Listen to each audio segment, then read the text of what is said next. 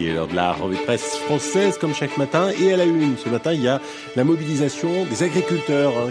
Il y a un changement historique dans la grande distribution, ma chère Julie, ça va vous intéresser. Et Et d'alimentation, on en parle aussi ce matin dans le Figaro.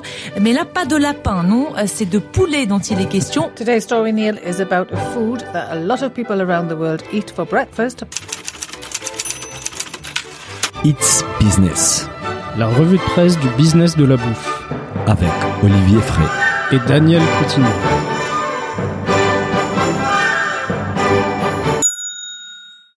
Bonjour à toutes et à tous, bienvenue dans ce nouvel épisode de It's Business, la revue de presse du business de la bouffe. Je suis comme d'habitude avec Olivier Fray, qui a très envie d'investir dans les NFTs. Bonjour Olivier. Salut Daniel, bonjour à tous. Oui, NFT, c'est un peu le, le mot à la mode. Hein, Ah, en ce moment. Euh, J'avoue que je suis un peu largué là-dessus. Hein. J'ai pas encore Bah, tout, on- tout compris les, les enjeux. On va en Euh, parler tout à l'heure.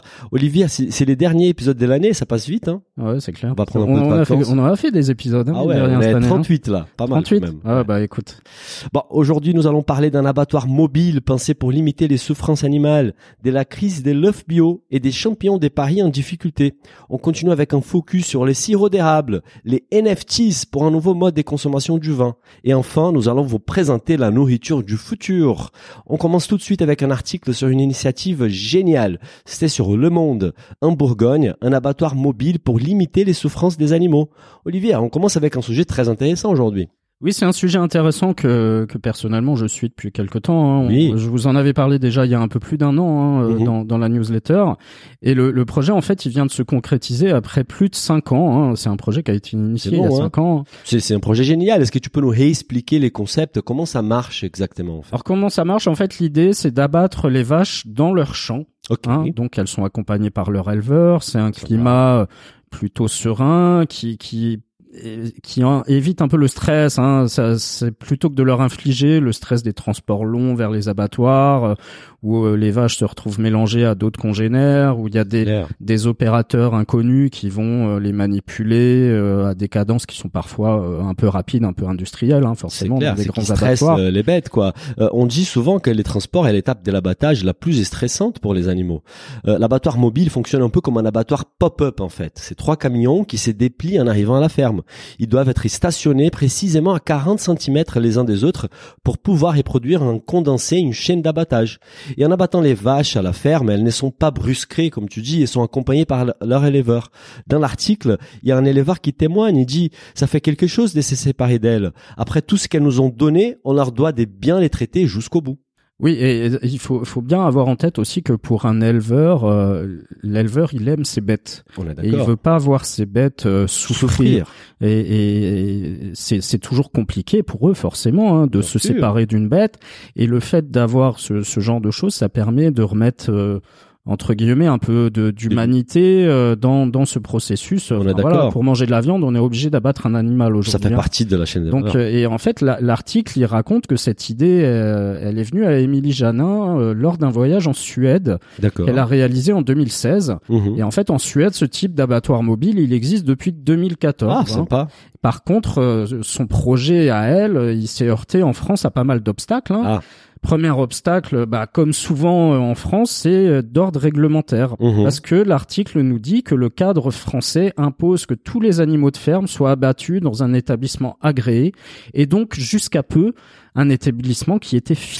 Fixe quoi. Et tu sais pourquoi cette rigidité? Bah, je, comprends d'un point de vue financier, mais au-delà de ça, quels sont les arguments pour un abattage dans un dans- Je, je, je pense que c'est c'est un- déjà une question de, de, de sanitaire, de contrôle sanitaire, je pense. ouais, hein, de, tu as de, de t'as un endroit, tu sais que, enfin voilà, c'est t'as un contrôle à un moment donné, tu reviens euh, peut-être la semaine d'après, tu sais que le- l'abattoir n'a pas bougé entre Il guillemets. doit y avoir histoire des Je- lobbies aussi, je suppose. Peut-être qu'il y a il y a des questions effectivement de de de de lobby, je ne sais pas, mais en tout cas d'avoir un lieu fixe, c'est peut-être plus simple pour envoyer euh, des équipes, que ce soit, je sais pas, contrôle euh, contrôle URSAF et compagnie, Mhm. euh, que tu peux pas forcément faire dans un abattoir mobile.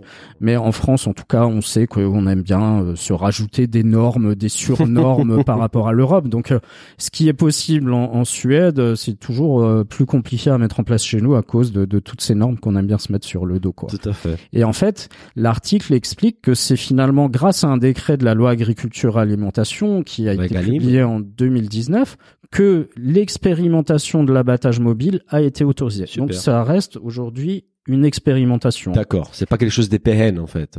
Pas pour le moment. D'accord. Donc c'est c'est euh, je pense que dans d'ici quelques mois, quelques années, ils vont regarder si effectivement euh, ça peut se pérenniser ou pas. D'accord.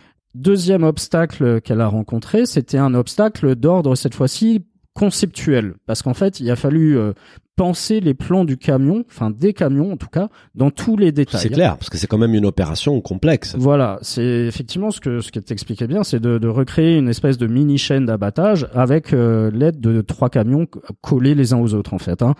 Et le, le troisième obstacle, euh, évidemment, c'est d'ordre financier, hein, parce que il a fallu euh, faire fabriquer les trois camions sur mesure. Donc ils ont été fabriqués en Europe du Nord. Hein. Euh, Je pense que c'est aussi parce que ils ont l'expérience en Suède de ce genre de choses, donc il, fa- il fallait le faire là-bas.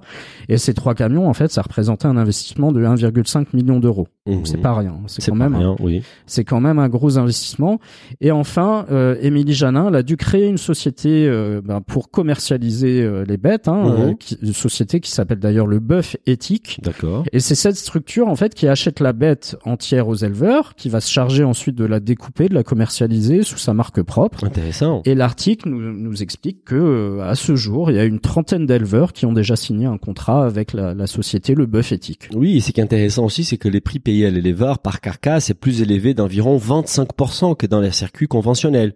En contrepartie, la société demande des engagements sur les conditions d'élevage. Franchement, je trouve ça euh, génial, quoi. C'est très bien et ça permet aussi d'avoir euh, euh, de, de la viande qui est qui est locale, enfin qui est qui est enfin voilà au niveau du, Oui, du, déjà, du CO voyage au niveau du moins. CO2, on a moins de ça réduit un peu CO2 émis. de... Ça, ça réduit un peu l'impact de la viande, même si euh, bon, il y, a, y a beaucoup de, de discussions sur l'impact de, la- de, de la viande, de- notamment de bœuf, mais en tout cas, ça permet de réduire aussi ce- cet impact-là. Ça permet aussi de bah, d'acheter en local, euh, peut-être beaucoup plus direct, euh, sans, avec moins d'intermédiaires, Oui. et d'avoir une viande euh, bah, qui a été, euh, qui est fraîche du matin quelque part. Oui, et quand on sait à quel point les consommateurs s'inquiètent de plus en plus par les modes de production de l'industrie alimentaire et, et surtout les bien-être animal, je suis convaincu qu'une partie de la population sera prête à payer plus cher sa viande en sachant qu'elle a été abattue dans des bonnes conditions. Voilà. Et, C'est bien pour tout le monde. Les éleveurs demandent ça aussi. aussi, ils sont ça les rassure aussi. Ouais, ça me fait beaucoup penser au modèle des Pool House en fait, une société qui propose des œufs issus des poules pondeuses qui ne sont pas abattues au bout de 18 mois. C'est en fait cette démarche euh, éthique Ouais. euh, et, du bien-être animal qui est très valorisée par les consommateurs aujourd'hui. Et en parlant des poules pondeuses, on passe aux œufs. C'était sur Ouest France. Crise des l'œuf en Bretagne, des éleveurs contraints d'abandonner les bio. Alors Olivier, il y a quelques semaines, on parlait de la baisse des ventes du lait bio, mais en fait, les ventes des produits bio, ça en baisse un, un peu partout en fait. Et cet article s'intéresse particulièrement aux œufs. Ouais, je suis désolé, hein, parce que vous allez avoir l'impression qu'on tape sur la filière bio, mais euh, c'est l'actualité la demande ça, est hein, donc, baisse. euh, ouais. Donc il y a, il y, a, il y a beaucoup d'articles sur sur les problématiques euh, dans, dans le bio hein, actuellement, et, et c'est un sujet en fait qu'on a déjà évoqué évidemment plusieurs fois. Hein, mais Ouest France cette année, euh, enfin cette semaine a, a consacré un, un dossier euh, à ça. Et en fait le, le problème pour la filière de l'œuf bio, euh, notamment en Bretagne, c'est c'est un peu le même qu'ailleurs. Hein. On a une baisse de la demande Mhm. qui est conjuguée à une augmentation de la production. Hein. On rappelle qu'il faut un certain temps pour être converti en bio. Hein. Donc euh, euh, ceux qui sont euh, lancés dans le bio il y a deux ou trois ans, euh, ils arrivent sur le marché aujourd'hui. Donc euh, il y a une hausse de la production et une baisse de la demande. Donc forcément ça pose problème. Et d'après euh, Kantar World Panel, les ventes de bio sont en recul de 7,5% sur les sept premiers mois de 7,5 2021. quand même, hein. Ouais, Ouais. c'est pas rien, tu vois. Donc Ouais, ouais. Surtout si- que c'était un- c'est en hausse depuis des années quoi. c'est en hausse depuis des années, donc euh, si t'es si t'as tes ventes qui baissent de 7,5%, mais si ton offre elle augmente admettons de 10%, bah tu vois qu'il y a un gap quand même euh, qui est qui Tout est assez fait. Et comme l'explique l'article, pour réguler le marché face à la crise, des opérateurs, hein, que ce soit des grands groupes industriels ou des coopératives, Uh-huh. ils n'hésitent plus à imposer à leurs producteurs de bio de se réorienter vers les œufs de plein air. Ah. Donc on leur dit de faire machine C'est arrière. un peu comme on a vu pour les laits bio. En fait, il y a des, du lait bio Voilà. qui est finalement vendu en lait conventionnel parce que la demande elle est pas là. Bah ouais, carrément. Et, et du coup, en fait, depuis le début de l'année, euh, selon l'article, c'est entre 5 et 10% des éleveurs euh, bio bretons qui auraient été contraints de faire machine arrière pour revenir vers du plein air. Quand même. Hein. Et en fait, il y a un an, la demande de, de bio était plus forte que l'offre. En fait, elle a augmenté des 40%. Et est revenu à la normale 10, euh, 12 mois après. En fait, c'était probablement lié aux effets du confinement. Mais les C'était c'était les effets du confinement. ouais, parce bah oui, parce à des gâteaux à la maison il y avait quand même des, bio. des rayons œufs qui étaient assez vides, donc les gens se rabattaient sur les œufs bio. Mais les problèmes, c'est que cela perturbe la lecture du marché, en fait, parce que les décisions qui ont été prises en réaction à cette forte demande mettent aujourd'hui les éleveurs dans l'embarras, car la demande n'est plus là. Ouais. Comment Alors la, la demande aussi. Elle est là, mais elle, Elle est, est là. moins forte que Elle est là. Mais, mais, mais en fait, ce, ce que dit bien l'article, c'est que la faute, elle n'est pas totalement à mettre sur le dos de la baisse de la consommation. C'est, pas le consommateur qui est uniquement responsable de ça. hein. D'après l'article, c'est aussi la filière bretonne de l'œuf euh, qui est en cause, enfin de l'œuf bio, hein, Mhm. pour être précis. Et en fait, il, il- il explique l'article qu'en l'espace de trois ans, la région, en région Bretagne, euh, le, le cheptel de poules pondeuses bio, il est, il est passé euh, de euh, euh, 1,5 million à 2,5 millions de volailles Ah, en quand même. 2020. Il On a augmenté de 1 un million. c'est Voilà. Donc Ouais, ouais. en un an, c'est enfin ça fait beaucoup un million de poules. hein.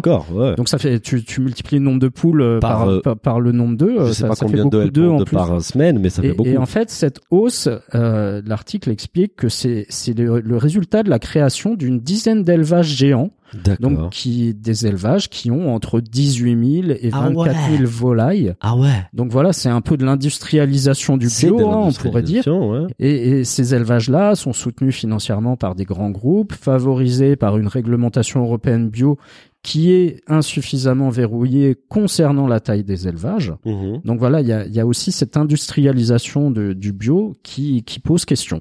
Oui, et quand l'é- l'éleveur en fait il est sous contrat d'intégration avec l'opérateur, il n'a pas vraiment le choix, il subit. L'article dit que ça a été très dur pour beaucoup d'éleveurs de renoncer au bio, surtout ceux qui en étaient des défenseurs très engagés en fait. Voilà, bah, euh, comme partout, hein, il y, a, y a ceux qui vont profiter d'un effet d'aubaine. Voilà, le, le bio c'est plus rémunérateur euh, initialement, Euh, donc il y a ceux qui ont profité d'un effet d'aubaine, mais il y a ceux qui étaient là depuis un moment euh, et- Voilà. et, et qui sont euh, euh, des, des, des pionniers du bio quelque part et qui sont convaincus depuis longtemps de ce, de ce, ce- marché-là, on va dire. C'est clair. Et en plus du fait qu'il y ait des grosses exploitations et les monopoles, comme tu l'as dit, certains dénoncent aussi les problèmes de la mixité des fermes. Il est possible de produire du bio et du conventionnel dans une même ferme avec deux entités juridiques différentes. Une pour les bio et une pour les non bio. Ils peuvent aussi réorienter les productions en fonction des besoins du marché. Évidemment, des gros producteurs ont compris l'intérêt de cette flexibilité, euh, ce qui cause du tort aux petits producteurs. Oui, et du coup, comment euh, enfin, l'article a, a interrogé un, un des leaders du secteur, hein, qui est une coopérative euh, qui s'appelle Le Gouessant. Mhm. En fait, la, la coopérative, l'un des responsables de la coopérative, explique que la coopérative, elle a réorienté un certain nombre d'éleveurs. Alors, ils précisent pas le, le nombre, mais ils en ont une cinquantaine au total. Donc, Mhm. euh, ils ils en ont réorienté une partie de ces 50 vers une production d'œufs en plein air, en fait. Hein, voilà, tout simplement. Oui, et la coopérative, la, la coopérative, elle joue son rôle en fait d'amortisseur pour ne pas que ces changements impactent trop les producteurs d'un point de vue économique. C'est qui permet un peu de réduire l'impact négatif de la baisse de la demande du bio, quoi. Voilà, parce que de toute façon, si vous produisez du bio et que on vous achète vos œufs euh, au même prix que le conventionnel, bon bah voilà, on sait que À chaque fois, c'est Produire pareil. bio, ça coûte plus cher. à produire et les prix des ventes, il est moins bon, donc moins de marge pour les producteurs, quoi. Écoute, dès l'œuf, on passe aux champignons avec une filière en difficulté. C'était sur le Parisien. Il faut rapidement trouver une alternative. Comment les champignons de Paris traditionnels doivent se réinventer. Mais non, Olivier, qu'est-ce qui arrive aux champignons de Paris? Alors, qu'est-ce qui arrive aux champignons de Paris? Aux champignons de Paris, euh, pas celui que vous trouvez euh, partout dans les supermarchés, euh, qui vient de Hollande ou de Pologne. hein. Pologne, plutôt, ouais. Là, on parle du vrai champignon de Paris qui est produit à Paris en sous-sol. Hein. D'accord. Donc, selon l'article, en fait, c'est la filière traditionnelle qui est en danger. Mhm. Alors pourquoi Alors c'est très simple. Hein. euh, En fait, toute la filière du champignon de Paris traditionnel, elle se fournissait en substrat auprès d'une coopérative qui s'appelle la coopérative de Saint-Maximin. D'accord. Parce que voilà, pour faire pousser les champignons, tu as besoin de substrat. Mhm. Et, et en fait, le problème, c'est que la coopérative, elle est un peu en difficulté économique parce que il y a, y a un de ses gros clients qui a arrêté et du coup, euh, elle, elle a décidé aussi d'arrêter la production de substrat. Ah. Voilà. Donc du coup, Et bah, c'était les principaux fournisseurs pour les le producteurs principal parisiens. fournisseur de la filière parisienne. D'accord. Donc aujourd'hui, les producteurs de champignons de Paris, ils sont obligés d'aller se fournir en substrat en Belgique. En Belgique. Du coup, ça induit un surcoût. Forcément, il y a plus de tr- Transport, transport. hein. déjà, ouais. et ça met une partie de leur activité en péril. Et en fait, euh, l'article explique le, le substrat, c'est un espèce de mélange de fumier. euh, Enfin, il y a du fumier, d'autres matières qui sont indispensables à la culture de champignons de Paris en sous-sol, en fait. Hein. D'accord, mais et ce qu'il faut souligner aussi, c'est qu'ils ne sont plus qu'une poignée en Île-de-France et dans l'Oise à défendre cette culture en sous-sol telle qu'elle était pratiquée en fait au XVIIe siècle. La plupart des champions de Paris aujourd'hui sont polonais, comme tu dis. Polski. Oui, on, on- regardez bien les étiquettes, vous verrez. Hein, c'est- souvent de, de Pologne, voire, voire- oui. voire des fois des- de Pays-Bas ou de, de Belgique. Hein. Et en fait, c'est suite à la fermeture de la plus ancienne champignonnière de l'Oise hein, et, et des difficultés économiques que, que la COP en question elle a arrêté euh, la production. Oui, c'est que tu disais, et d'autant plus en fait qu'une partie du fumier qui sert à produire les substrats belges dont tu, tu évoquais tout à l'heure serait produite, attention, en France. Donc écologiquement, ça n'a pas de sens. On envoie du fumier de la France à, à la Belgique, puis on les transforme en substrat et on les renvoie en France. C'est magique. Ouais, c'est la mondialisation, hein, tu sais. Et économiquement, comme tu disais, bah, les frais de transport aussi finissent par augmenter les coûts. Donc euh, c'est vraiment que ça pose un, un gros souci à la filière. Ça pose un souci à la filière, mais bon, l'article nous apprend qu'il y a une étude qui va bientôt être lancée hein, par les acteurs de la filière afin de trouver des solutions et de permettre de pérenniser justement cette filière. Bah, Donc, on euh, espère. On espère qu'ils arriveront à trouver effectivement qu'un- une entreprise qui veuille bien leur produire du substrat. Bah, j'espère aussi. Bah, écoute, on va continuer avec un focus sur un produit d'exception au Canada. C'était sur The Washington Post. Amid massive shortage, Canada taps strategic reserves of maple syrup. Face à une pénurie, massive, le Canada puise dans ses réserves stratégiques des sirops d'érable. Alors, Olivier, une vraie affaire d'État comme on les aime. Hein. Ouais, et bah, c'est c'est assez rigolo. Hein, parce que, tu vois, c'est- rigolo. nous, nous, on a des réserves d'or, eux ils ont des réserves de sirop d'érable. c'est génial. En fait, ce qu'il faut savoir, c'est que le Québec, il produit 73% du sirop d'érable euh, au niveau mondial. ah hein. ouais, moi j'aurais dit 100%. Non, il y en a un peu aux, États-Unis aussi. ouais, hein. dit, euh, Mais en fait, euh, cette année, le Québec a été frappé par une saison des sucres. Alors, ça s'appelle une saison des sucres hein, la là-bas. saison des sucres c'est- bah, C'est c'est c'est la saison où le l'érable va faire justement. C'est la couler. de... Voilà. de-. T'as- déjà vu des, des Non, érablières non. Moi, j'en ai vu au Canada. C'est c'est assez intéressant. Ouais. Et en fait, euh, la saison des sucres cette année, elle a été plus courte et plus chaude au printemps. Mhm. Donc, ça a fait chuter en fait la production de sirop d'érable de près d'un quart. Quand même, hein. Un quart, c'est pas rien. Hein, c'est pas rien, ouais. Et, et en- dans le même temps, en fait, ce qui se passe, c'est qu'il y a une forte hausse de la demande au niveau mondial pour le sirop Ah ouais. d'érable.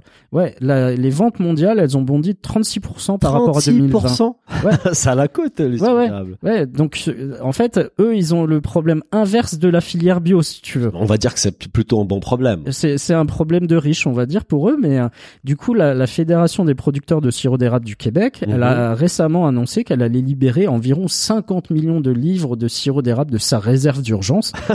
Et en fait, c'est à peu près la moitié de sa réserve hein, qui va être libérée Ouais. afin de pouvoir répondre justement à la hausse de la demande mondiale. Bah écoute, eh bien, on apprend avec l'article que le Québec a une réserve d'urgence pour les sirops d'érable. c'est bien. C'est fou. Et, et cette réserve a presque des enjeux politiques. Un spécialiste dit dans l'article que la réserve au Québec aide à stabiliser les marchés américains de l'érable. Le Québec a plus de sirop d'érable en réserve que ce que les États-Unis sont censés à produire en une seule saison. Nos, am- nos amis canadiens protègent sérieusement cet emblème de leur gastronomie. Ouais, ça fait un peu penser à l'OPEP pour le pétrole. C'est clair, tu c'est le hein, pétrole. Et en fait, euh, ce que ce que nous apprend l'article, c'est que la valeur du sirop d'érable, elle découle en partie des conditions précises requises pour sa production. Ça hein. dire. Les érables à sucre, euh, c'est donc l'espèce d'érable la plus courante pour le sirop, Mhm. pousse presque exclusivement dans le nord et le nord-est des États-Unis et dans le sud-est du Canada. D'accord. Donc voilà, c'est une zone, c'est un peu comme pour le café, tu vois, Oui, t'as euh, t'as une pour- zone pour assez limitée hein, pour les érables. hein. Les arbres, ils doivent être matures. Donc, euh, quand on dit mature, c'est généralement un arbre qui a 30 à 40 ans. Quand même. Tu vois, hein, tu peux pas, tu peux pas replanter des arbres euh, pour te la- dire, euh, l'augmentation la- de la demande. quoi. voilà.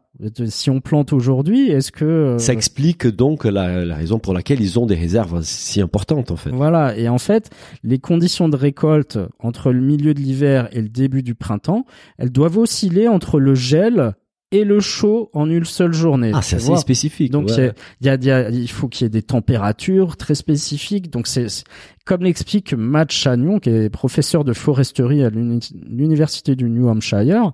Il faut avoir des nuits froides, puis des journées chaudes. C'est ce qui fait couler la sève, car il y a de la pression dans l'arbre. Intéressant en fait. Et, et l'érable est un arbre assez compliqué, comme tu disais, mais les Québécois sont devenus experts de cette production. C'est un produit qui participe à leur rayonnement mondial. Ça fait partie de leur culture.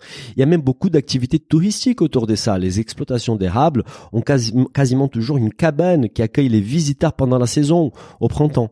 On ne peut pas faire plus québécois en fait. Dans ces auberges, on sert une nourriture traditionnelle, souvent très très riche, toujours évidemment bien arrosée des sirops d'érable. Et on peut aussi visiter l'exploitation d'érable. Tu l'as fait ça? Moi, moi j'ai fait ça. Ouais. C'est sympa. J'ai- j'ai- alors j'ai j'ai fait hors saison, mais mais mais c'est rigolo de voir. En fait, ils tirent des fils un peu partout. T'as des t'as des trucs qui sont dans le tronc de l'arbre. Enfin, c'est tout un circuit que prend le, le sirop pour après arriver euh, à un seul endroit où il est récolté. Non, c'est c'est vraiment passionnant. Et, et je pense que y a, il y a la hausse de la demande mondiale de sirop d'érable. Ça tient aussi à, finalement les gens se méfient du sucre raffiné Oui. et, et ils vont aller vers des produits plus Moi, naturels comme le miel, l'érable. ouais, des j'aime beaucoup l'érable. Moi, j'adore ça. J'aime beaucoup. On est assez d'accord. Et dans cet article, on apprend aussi que comme de nombreuses cultures, en fait, cette année, la production des sirops d'érable a été fortement impactée par les climats, Olivier.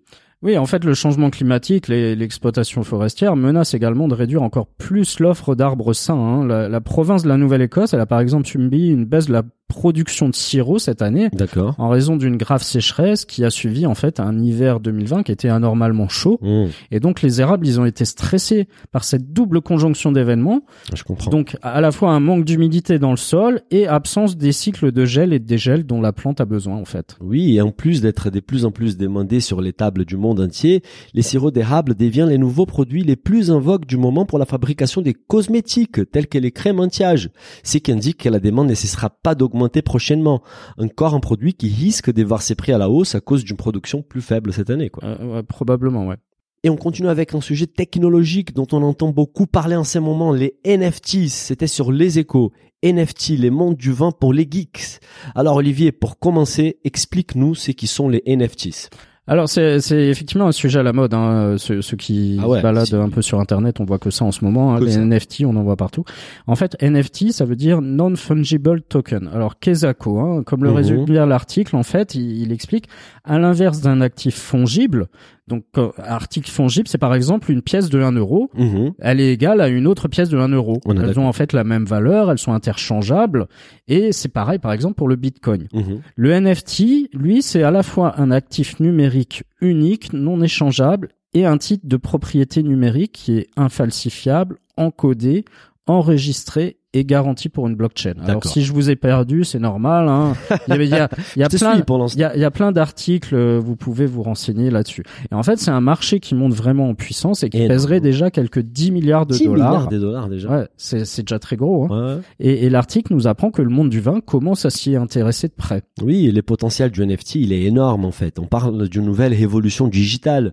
L'article mentionne l'exemple d'un artiste pas très connu qui a valorisé une œuvre numérique à 69 millions de dollars. Et en plus de ça, son NFT a encodé de telle sorte que chaque future transaction lui rapportera une redevance des 10% du montant de la vente. Donc forcément, ça devient un business assez intéressant. Mais comment les mondes du vin s'approprient des NFTs En fait, euh, l'article donne plusieurs exemples hein, de, euh, de, de, de vignobles ou de, maisons de, de champagne qui, qui ont lancé des NFT. Par exemple? Par exemple, une, maison de champagne pas très connue qui s'appelle Dom Pérignon, Ah oui qui a, qui a lancé en octobre dernier des, des coffrets en édition limitée de son millésime 2010 et de son rosé 2006 qui ont été designés, attention, hein, en collaboration avec Lady Gaga. Ah bah oui, ça a du sens Voilà. évidemment. Lady Gaga, Gaga, champagnes. elle a aidé à, à designer la bouteille.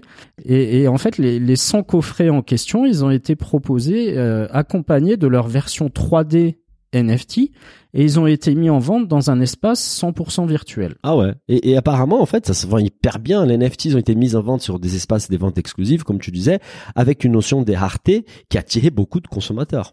Voilà, mais en fait, bon, il faut quand même voir que il n'y a pas que Dom Pérignon qui s'est lancé là-dedans. Euh, hein. je suppose. Euh, L'article donne euh, d'autres exemples. Hein. Yao Family Wines, euh, qui est un domaine californien qui appartient à l'ancien basketteur NBA Yao Ming, c'est les mecs gé- géants là. très grand, ouais, Ouais. euh, qui en fait a été le tout premier domaine viticole au monde à se lancer sur sur les NFT. Mhm. Et en fait, en avril dernier, la maison elle a proposé son shop Cabernet Sauvignon 2016 en y associant un NFT. D'accord. Donc il, il est encore possible de, de l'acheter d'ailleurs sur la, la plateforme OpenSea, hein, qui, est, qui est une plateforme d'échange de NFT. D'accord.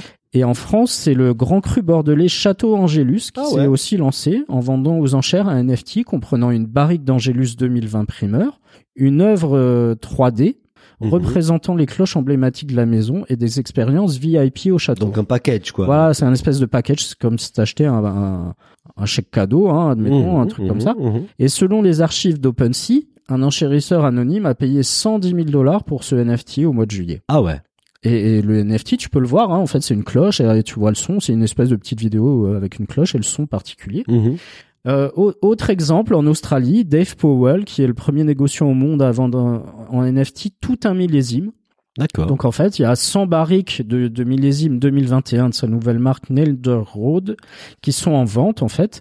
Et on a également un autre exemple, c'est la première marque de vin qui est entièrement NFT. Entièrement je- je- J'essaye de comprendre le concept, hein, Est-ce qu'on peut la boire? On peut boire. je, je, je pas? sais pas, ça s'appelle Hello Femme. Euh, alors tous les liens euh, sont, sont sur euh, la newsletter, hein, si vous voulez Mhm. aller cliquer, aller voir. Et en fait, elle lance sa première cuvée qui s'appelle Genesis 2021, qui est un assemblage de Syrah israélien. Ah, ça fait quand même beaucoup d'initiatives. C'est vraiment les trucs du moment. Mais quel est vraiment l'intérêt pour la filière, Olivier? Alors en fait, c'est Guillaume Jourdan, qui est conseiller en stratégie de marque au sein de Vita Bella Luxury, Ouais. euh, qui lui dit qu'il y a euh, un intérêt à la fois pour les producteurs et pour les œnophiles. Mhm. Alors, comment il explique ça? En fait, il explique qu'à Bordeaux, les propriétaires vendent en primeur aux négociants et connaissent pas en fait le client final. Hein. Euh, Bon, c'est comme souvent hein, dans, dans le monde de l'alimentaire, tu connais pas forcément le, la personne qui t'achète ton produit à moins de lui vendre euh, en face to face quoi.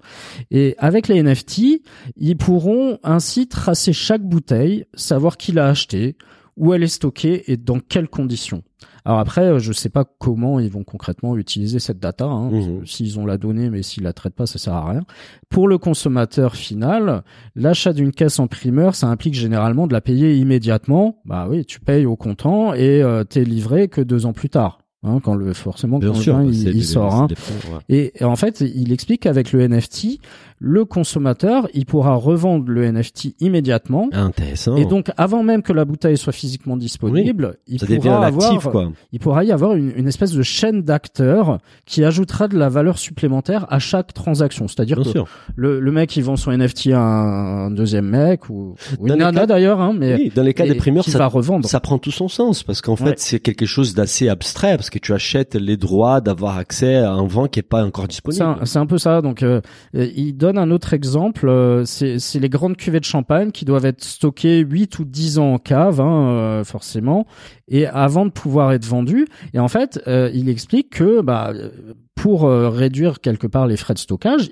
ces, maisons-là, elles pourraient vendre en NFT ces grandes cuvées dès que l'assemblage est terminé, ce qui permettrait de valoriser immédiatement le stock. Alors là, je- là, je comprends un peu mieux. Tout à vois. fait. Bah franchement, ça prend tout son sens. Quand j'ai vu l'article, je me suis dit, bah c'est encore un truc, euh, euh, tu vois, gadget euh, qu'on qu'on et on essaye de surfer sur un peu cette de la vague. spéculation, hein, souvent. Ouais, mais hein. finalement là, tu comprends en fait l'usage pour la filière qui me semble finalement très pertinent. Cela permettra aussi au domaine d'améliorer leur trésorerie grâce à la vente anticipée de la restock, tout en garantissant en fait une traçabilité et une visibilité aux acheteurs ainsi qu'aux négociants. Donc c'est un sujet très intéressant. Je pense qu'il prendra encore plus d'ampleur en 2022. c'est très intéressant et finalement tu tu peux te dire euh, toutes les filières alimentaires qui qui font de l'affinage ou du stockage, Ouais. tu vois, peut-être Ouais. demain on, est, Euh, on aura des, tout N- compter des 36 NFT mois. comptés, des NFT Ouais. parmesan, euh, tout- ces tous ces produits qui ont besoin d'être stockés, euh, peut-être qu'on aura des NFT pour réduire les frais de stockage. Euh, franchement, c'est génial. C'est une très bonne nouvelle. Bah écoute, on va finir l'épisode avec euh, ce qui pourrait être la, le futur de la bouffe, Olivier. C'était sur Dizin. Supermarket of the Future predicts the next generation of food products. Les supermarchés du futur prédit la prochaine génération des produits alimentaires. Alors Olivier, c'est un article qui attise notre curiosité.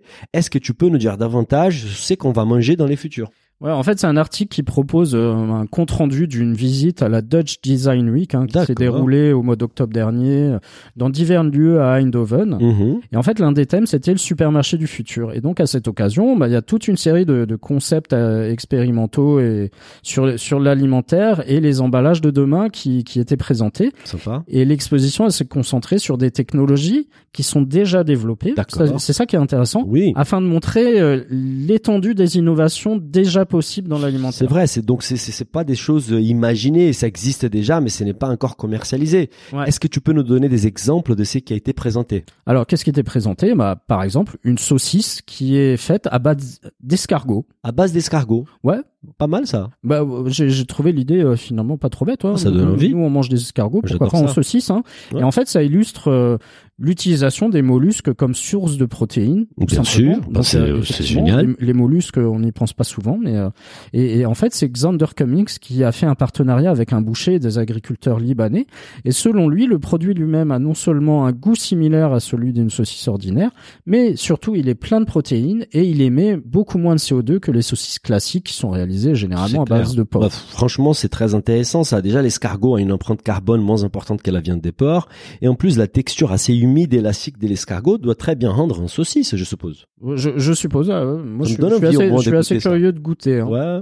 Et autre autre exemple, hein, des alternatives à la viande d'origine végétale hein, qui étaient présentées, notamment de- du tempeh imprimé en C'est- 3D. Pardon, c'est quoi les tempeh, Le Olivier tempeh, c'est une sorte de tofu a priori. Alors c'est c'est à base de soja fermenté. et C'est originaire d'Indonésie. D'accord, bah merci. Mais euh, enfin voilà, c'est euh, grosso modo du tofu. D'accord. Et il y avait euh, également une gamme de plats cuisinés fabriqués à partir de tiges de pleurote Mmh. Qui qui sont généralement utilisés comme déchets. ouais. Et imprimé en 3D, en fait, on se croirait euh, vraiment dans les films L'aile ou la cuisse avec Louis de Funès, en fait. J'ai essayé de comprendre comment ça marchait. Et en fait, l'imprimante chauffe les ingrédients avant de les déposer sur un support, couche après couche. Sinon, ça peut aussi être des, des poudres sèches qui sont solidifiées par l'imprimante. Bon après l'imprimante 3D dans l'alimentaire, ça fait des années qu'on en entend J'ai parler. déjà vu le chocolat, bah, des, des trucs Ouais, comme ça, je je ça, sais pas si ça va vraiment prendre. euh, Enfin, on avait vu des pizzas imprimées en 3D, tout ça. Imprimé Bon. Ouais, ouais, je crois. Il me semble avoir vu, vu Comment on imprime une sauce tomate? Ça. C'était- bah, tu l'as fait couler, tout simplement. Ah, autre exemple intéressant qui qui qui m'avait bien plu hein, parce que l'idée l'idée est très simple finalement mais je pense que à mettre en œuvre c'est très compliqué. Mhm. Ça s'appelle les morphing pasta. Ah. Alors en fait, c'est un type de pâte qui passe de la 2D à la 3D lorsqu'elles sont cuites. Ça veut Alors, dire Qu'est-ce que ça veut dire? Bah Ouais. finalement vos Elles pâtes, sont plates. Elles sont plates et quand elles cuisent, elles, elles prennent euh, la forme de la farfalle ou, ou je sais pas. Et du coup, ça permet de faire de- des grosses économies en matière d'emballage, de stockage et de transport, C'est et donc de réduire le CO2 des pâtes, quoi. C'est génial. Tu vois, parce que t'as moins d'air dedans en fait, comme Bien sûr, c'est des emballages moins, moins importants, quoi. Dans, Et dans ton paquet de 500 grammes de pâtes, euh, il, est- il est plus petit, donc, euh, donc, forcément. moins d'emballage, on, on valide ça, quoi. Moi, je trouvais ça, euh, l'idée est très intéressante. Très C'est- intéressant. à Après, je sais pas techniquement comment ils font, mais c'est chouette. Alors, autre exemple, euh, ça c'est un exemple aussi réel. Hein. Hum C'est Note Plat, ça s'appelle. C'est un emballage comestible et biodégradable qui est fabriqué à partir d'algues et de plantes. Mhm. Et en fait, il peut être utilisé pour les liquides et les sauces comme une alternative au plastique. Ah, ça c'est vraiment bien. En fait, les jours où on pourra manger les emballages des produits alimentaires, on serait vraiment en mesure de réduire les déchets qu'on génère avec notre alimentation. Et ça, c'est un, un- ça existe déjà. Moi, on m'en a déjà parlé de cette entreprise-là. D'accord, hein. Euh. Donc, euh, par exemple, pour l'eau en bouteille euh, et même d'au- d'autres produits liquides, notre plat peut être intéressant parce que forcément, ça pèse moins lourd que, que du verre. ou Oui, que- donc ça veut dire que tu que- vas consommer ta bouteille d'eau et ensuite tu vas la manger, quoi. possiblement. Bah, intéressant. Autre exemple, c'est Zoot Pantry, qui est une gamme de produits fabriqués à partir de cultures d'eau de mer, hein, dont du ketchup de laitue ou des guimauves de choux. Donc, il y a les produits de la mer aussi qui peuvent être utilisés euh, de Ah. manière un peu différente. Ce sont des produits finalement qui utilisent seulement de l'eau de mer pour ne pas gaspiller de l'eau douce, c'est ça? C'est Voilà. vraiment euh, une découverte utile, celle-là. Voilà, ça peut être intéressant. Alors, autre exemple, euh, là j'ai du mal à comprendre le concept, ça s'appelle Neofruit. Ouais. Euh, c'est des fruits artificiels en fait, Ouais. euh, qui, qui renferment en fait des liquides riches en nutriments à l'intérieur de pots de cellulose imprimés. Ouais, euh, c'était pas très clair, donc je suis allé voir et en fait, ces fruits ne ressemblent pas vraiment à des fruits, ils sont très design en fait, c'est plus comme des bonbons. Mais ça peut être une bonne alternative pour consommer des fruits différemment en fait. C'est vrai. Ouais. Euh, bah écoute, merci Olivier pour tous ces beaux projets à venir dans la bouffe et sur cela, on termine cet épisode qui est le dernier de l'année 2021. Donc on se retrouve mi-janvier pour une nouvelle saison des Hits Business. Bonne fête à toi, bonne fête à tous et à très bientôt. Bonne fête à tous, euh, mangez bien, pensez euh, au foie gras, hein, parce qu'on parle beaucoup de foie gras, vous avez le droit de manger du foie gras à Noël, et on se retrouve mi-janvier, comme l'a dit Daniel, donc on je vous souhaite à toutes et tous de bonnes fêtes et de bonnes vacances. Merci, au revoir. Si le podcast vous a plu, n'hésitez pas à le noter 5 étoiles sur votre appli et à le partager autour de vous. Pour vous abonner à la newsletter, il suffit d'aller sur businessofbouffe ou olivierfray.com et vous abonner dans la rubrique newsletter. Bonne semaine et à bientôt.